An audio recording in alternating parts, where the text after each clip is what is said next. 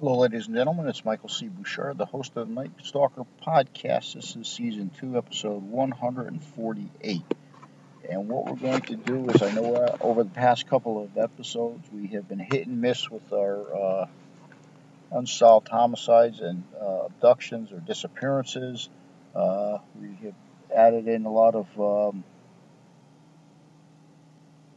political uh, views and uh, current events uh, just because of the nature of the times and what what's been going on. If all of this hadn't been going on, going on, we would have probably just stuck to the normal um, syllabus of what we do here with the cold cases and this and that. So I was I was reading through some articles and stuff like that, and you know we have to realize in crime, you know, maybe up to the 70s, maybe early 80s, uh, if you committed a crime like a murder unless there were fingerprints or something directly linking you to a crime, it was more than likely or easier to get away with the crime and live a life, and then um, that was it without being caught. However, in today's world of forensics, um, it's not like that anymore. And I want to go over. Uh, I took some notes. I'm just going to go over a couple of the cases that were uh, uh, that have been um, solved over the last uh, couple of years. Uh, 1995, Crystal. Uh, some of these names are longer names. Bezel Owich. Um, she was killed in 95. Um, her body was found along the uh, Provo River, which leads, uh, and I'm not sure exactly what state that's in. I'm trying to look here. I believe it was probably just trying to look real fast to see where that might be. There is no actual state. It just gives a kind of a, a localized uh, where she was, Provo River. Uh, so if you look up that, you'll probably find it. The interesting thing was um, another uh, former forensic. Um, what they did was they had a um, a piece of granite. She, she, she died of a uh, blunt force trauma to the forehead or a crushed skull uh, by a, a, granite rock, which was taken into uh, evidence. And it was later, they had done some high tech uh, DNA extractions on it and uh, matched to a Joseph Michael Simpson, who had been uh, a resort bus driver in the area at the time of um, Crystal's death. Uh, not now 46, was arrested in uh, Florida in September. Um, some quick comments on that. We are now being able to, starting to be able to uh, remove DNA from um,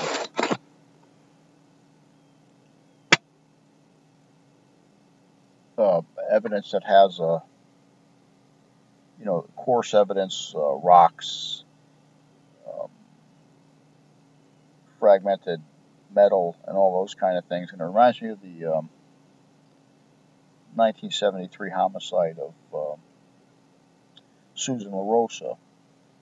And although it was never officially solved, uh, I did locate a um, a witness, uh, an ex-relative who had actually been called to the apartment after the homicide uh, and um, reported that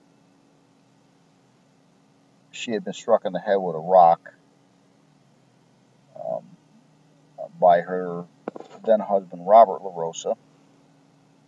Uh, the apartment was on Ward Street in Vernon, 22 Ward Street in Vernon, Connecticut.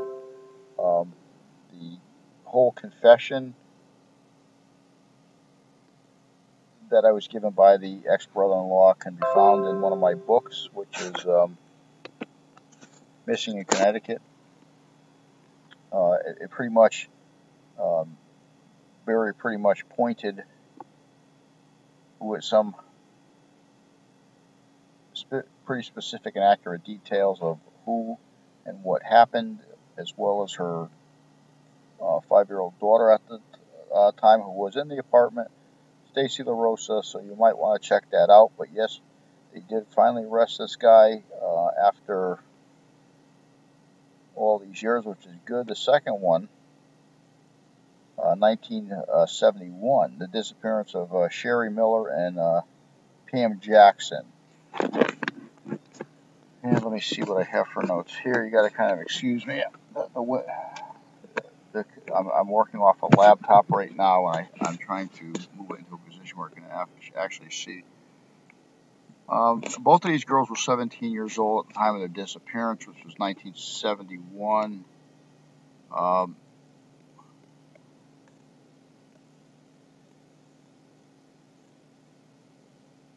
it's kind of interesting because the dates are a little messed up here because it, it, it says they were found by a, uh, a fisherman near uh, Blue Creek. And the one thing is they, they give the general locations, but they don't give a state with this. Um, they have them missing in 71.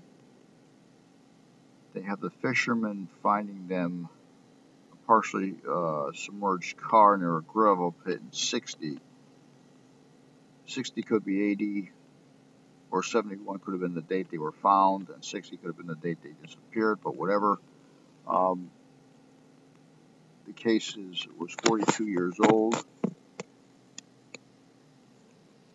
So disappearance is no longer a disappearance. I guess that's what they were trying to put out in this, that um, they had them listed as uh, dis but then, then again, you know, let's face it, if the, the car's in the water, most people don't take their cars and just drive it into a lake, uh, unless there's some other um,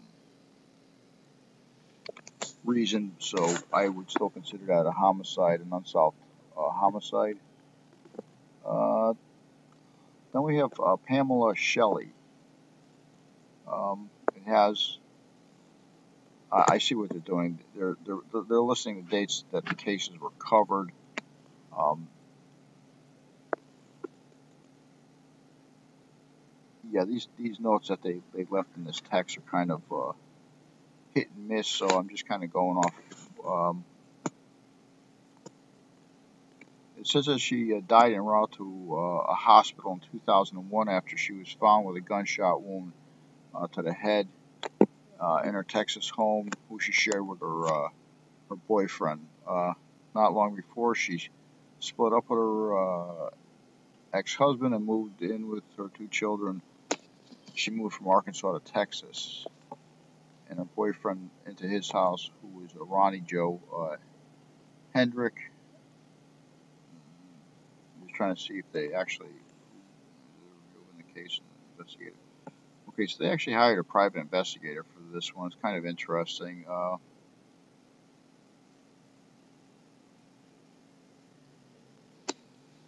so apparently they attempted they attempted to say that she shot herself.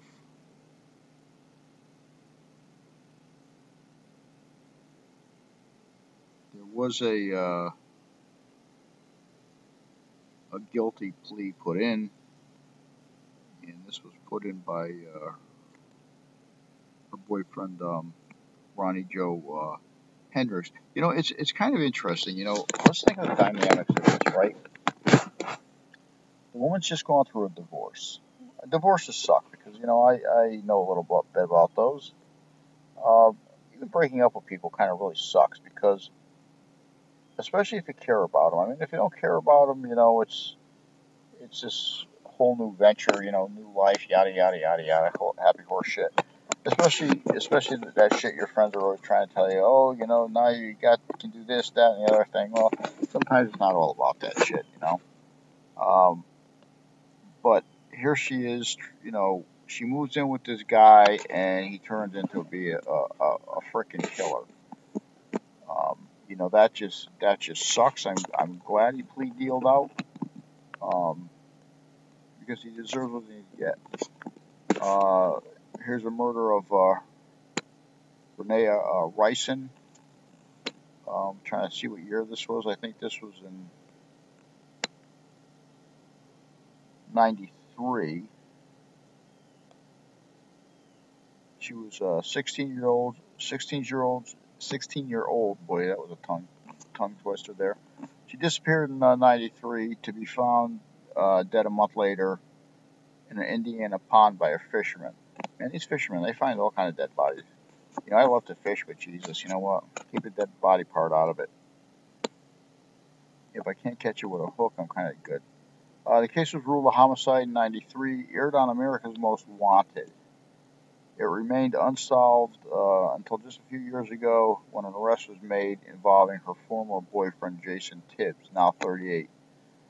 You, you know, what is it with you boyfriends? I mean, is it just to that point? Well, you know what? I shouldn't say that because you know what? I mean, I, you know, I've had feelings like that too. That you know, you're gonna, um, when when you meet somebody that special, that you always want them to be around. But just remember the thing: uh, what goes on today might not be your future. It may just be history. Always remember that. So. Uh, and then it said a, a, former friend, Eric Freeman, who said he saw Tibbs strangle Ryson and then assisted him in disposing of her body in the pond. Like, you know, people, let me just tell you something. And, you know, I don't care if you have religious backgrounds, you know, you have to have some type of morals and ethics for yourself. Okay? You know, if you help a person do this, or you know a person that did something like this, or you witness it, and you don't say or do anything about it, you are just as guilty. And when when you close your eyes for the last time, don't think the guy upstairs ain't doesn't have that on his checklist. So instead of going taking the up the elevator going to the to the third floor, you may be going down to the basement. So just remember that shit and that that is as true as it can be. Um, I hate people that make the statement, um, "I'm afraid," you know, that they'll come back after me. Let me tell you what. Let me give you some good advice for somebody that's been in law enforcement for a long time. When somebody kills somebody, their asses are running. They ain't coming back for shit. You know what I'm saying? This ain't the mafia movies. This ain't the movies. Uh, people run and they run because they don't want to get caught. And by not telling the police you're allowing somebody that's a violent killer or has assaulted somebody or abducted whatever, you're allowing these people to do it again. So you are no better than they are. So get that right out of your get that right get that right out of your little head. Okay. Next one was um, uh, let me see. This was uh, 2005. This was May 2005. Uh, Cerilyn Weinski. Uh, she was found outside of a uh, uh, Ronald McDonald House in St. Petersburg, Florida. Uh, she had been raped and strangled. Um, unfortunately, you know, here, here's the, the, situation with this. And, you know, I wish the law enforcement world would really just take a listen to me for a second. You know, when, when somebody that's a, an addict, alcoholic, transient, or lives at some, you know, prostitute, we seem in law enforcement like I've never had this this this degrader or less of a value uh, thing for life, but you know, let's face it, they these are not as aggressively um, investigated. I don't care what anybody says; they're not that invested. You know, it just doesn't happen. You know, usually if there's a um, a you know a CODIS DNA match, okay, that's one thing, but uh, I, I did something on a case, uh, this was years ago. Um, the last name was Lockaby or, or Lansbury. And um,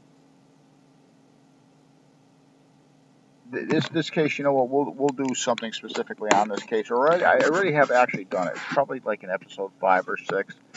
But this case was so such so mishandled, and the reason it was mishandled was because she, you know, she had an addiction problem. She was a, um,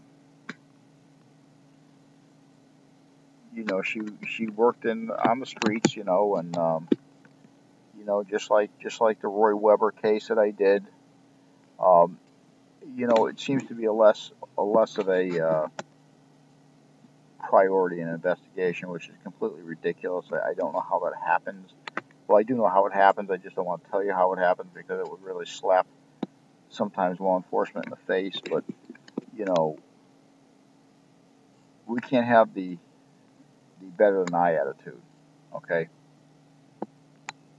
But uh, in this case with uh, Cerilyn uh, um, DNA uh, was collected at the scene, uh, had been had been you know in the in the CODIS for years, and had been linked to Raymond Samuels, age 31.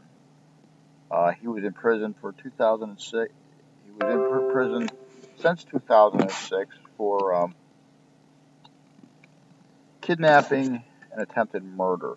Now, now here's the issue: what people don't understand, especially these these these, these um, DAs and everything in New York City, which you know these people. I, I don't know where they hire them from, but you know, I, I thought we stopped giving out uh, toys in the uh, um, the Cracker Jack boxes, but I guess not. Uh, these district attorneys with their, uh, you know, repealing this, you know, parole, repealing this. Um, this person had already been arrested prior um, in Ohio for attempted murder and kidnapping. So why the hell do you think if you give this guy an early parole,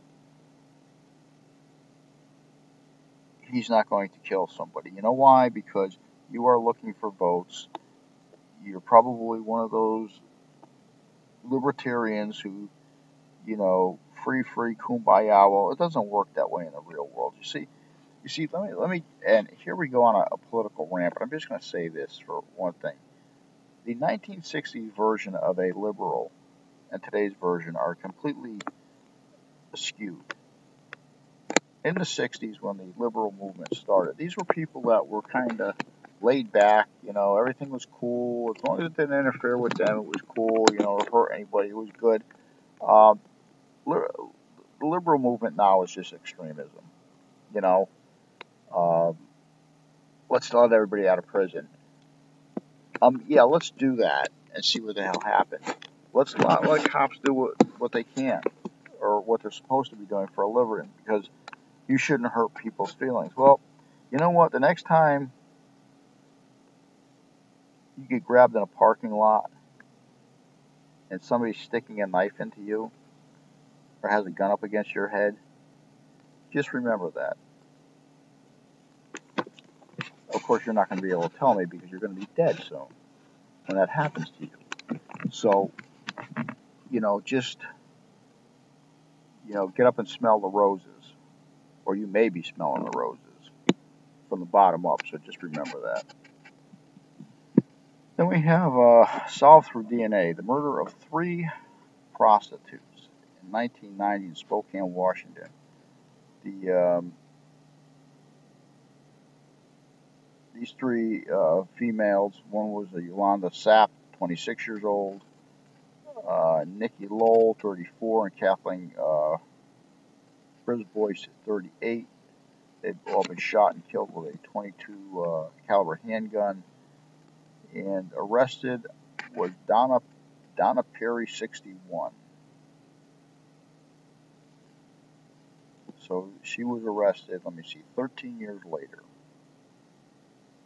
Uh, Perry, prior prior to the 1990 sex charges, was arrested on federal prison charges for owning an illegal firearm. You see, and here again, people, you have to understand, you know, yes, I'm talking to you as a cop, but you have to understand, you have to have law enforcement. You have to allow them to do their jobs you know, listen, people get hurt doing law enforcement because we struggle with people. We fight with people to get them under control. It's either us fight them or you fight them. Simple. It only works one way. We're better equipped to handle this. You're not. Okay? Don't let these DAs and these uh, knuckleheads in these big cities and these, uh, you know, rights mongers try to convince you different. You know, because you got to understand the, the ideology of most of these uh, rights mongers. The reason they want indefinite rights is because they violated a lot of rights in their time. the re- their reasons for it aren't just reasons; they're just reasons. So keep that in mind. You know. Oh, let me see. The murder of Maria Ridulph, 1957. Uh, and it was actually solved, believe it or not, by a, a deathbed confession of a mother. 55 years later, uh, let me see, Ridulph was taken from the street. She was kidnapped from uh, a street in Sycamore, Illinois, to be found choked and uh, stabbed to death. Okay, they don't give me an actual case, and but uh, a 72-year-old security guard, Jack um, looks like McCullen was arrested for a crime. However, it was forensic science that led the police to reinvestigate McCullen as a potential suspect. But the deathbed confession of his mother in '94 said she lied about his alibi, according to the uh, Huffman Post. In 2008, McCullen's half sister passed on this information to police. McCullen had been one of the 100 uh, potential suspects, but seemed to have uh, rock solid al- a rock rock solid alibi at the time of the murder. His mother uh, had backed up his uh, whereabouts. However, with her admission about her alibi, police reinvestigated him, and he was sentenced to life in prison in 19, 2012. Okay, and see, people, here again, here again, and I'm going to preach to you that you need to open your mouth. Open your grocery hole, whatever you want to call it. You need to let people know. Because between that, this was 55 years ago that this mother kept this, this, this information. She lied to protect her kid. I wouldn't protect my kid in that manner. I'm sorry. You know, yes, I understand the relationship between parents and siblings. However, there is a, a, a line of division. Okay?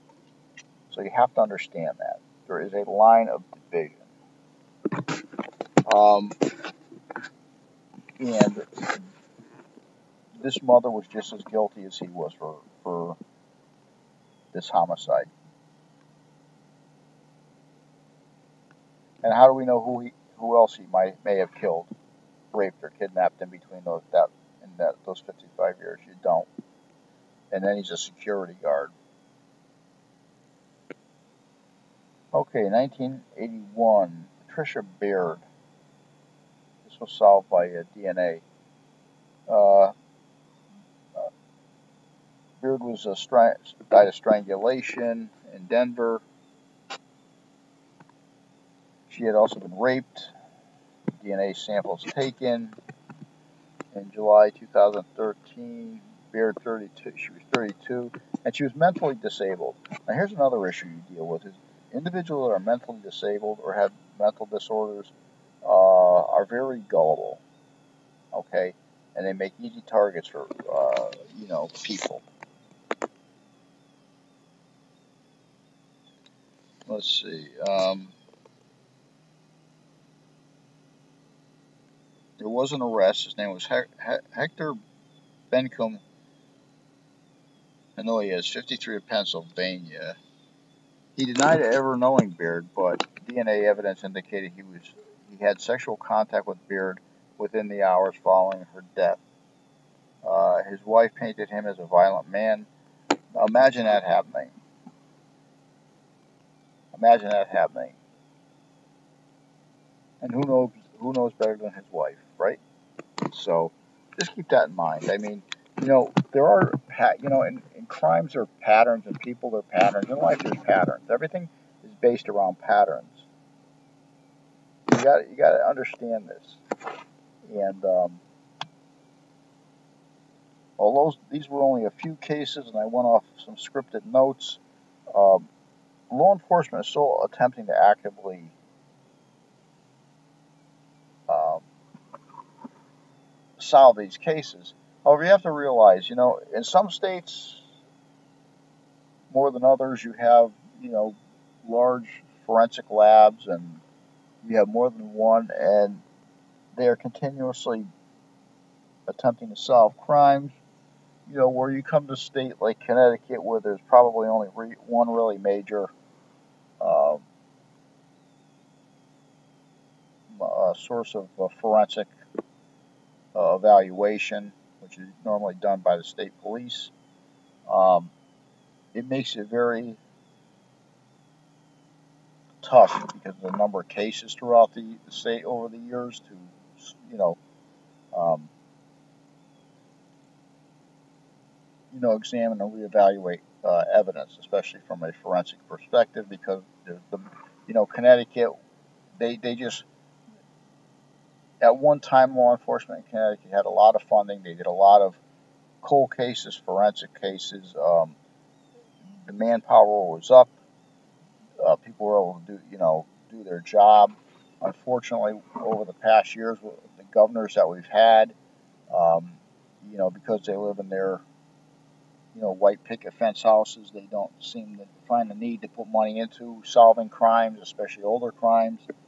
Uh, the departments are understaffed because of Connecticut's now uh, signed into law this indemnity bill where uh, cities, if they find that you've done something wrong, and this is just this is just a bullshit. I'm kind of kind of emphasizing this a little bit that they're not going to cover you from a lawsuit. Well, here's the problem. You know, and, and this is what gets me about these um, these legislators. I call them fools. They all need little red noses and, and Dumbo ears. Um, they have no clue. These idiots voting this shit in have no clue what they're talking about. Okay? Law enforcement is not the world of nice people. Get it through your head, legislators. These are people that are violent, that want to hurt people, and kill people.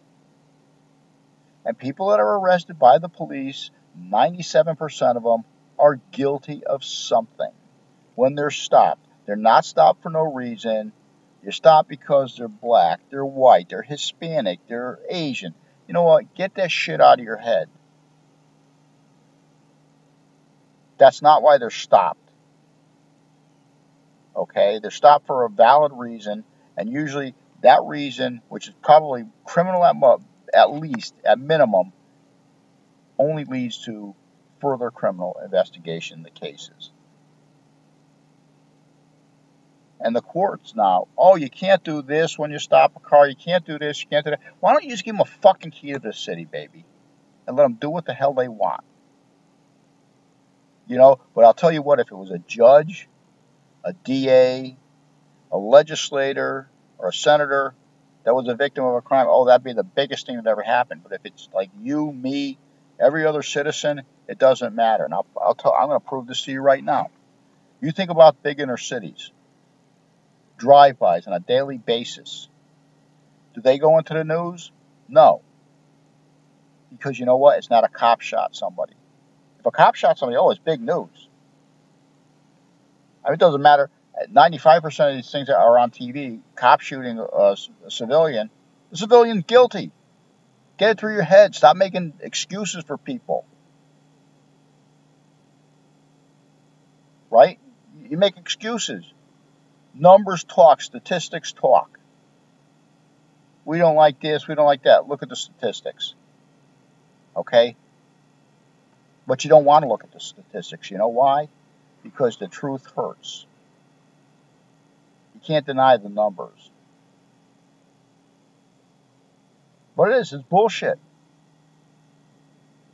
The human, the, the, the general citizen tree of this country has been so convinced by the by the media and by these dysfunctional attorneys, judges, you know, and special interest groups in this that they you don't know what crime is. Besides what you watch on CSI, you have no clue what crime is. I'd like to take some of you people who want to let all these criminals go while you live in your little white house with your little white picket fence. I'd like to take you to some of the housing projects and drop your little ass off there, baby. And let you see how these people that live there are imprisoned in their own environment because of these thugs that you want to let go. So, you know what? Before you give me any of your bullshit, know what you're talking about because you don't. I hate getting on these rants, but you know what? Sometimes people just need to be told how it is. And if you don't like it, tough shit. Because you know what? You're not the people that are victims. You weren't you weren't related to any of these people that were murdered here. You weren't related to these people that were murdered here whose murderer had been let go or was on other pending charges. If that was your damn daughter or your son, blame yourself because you're the ones that make these stupid rules. Okay?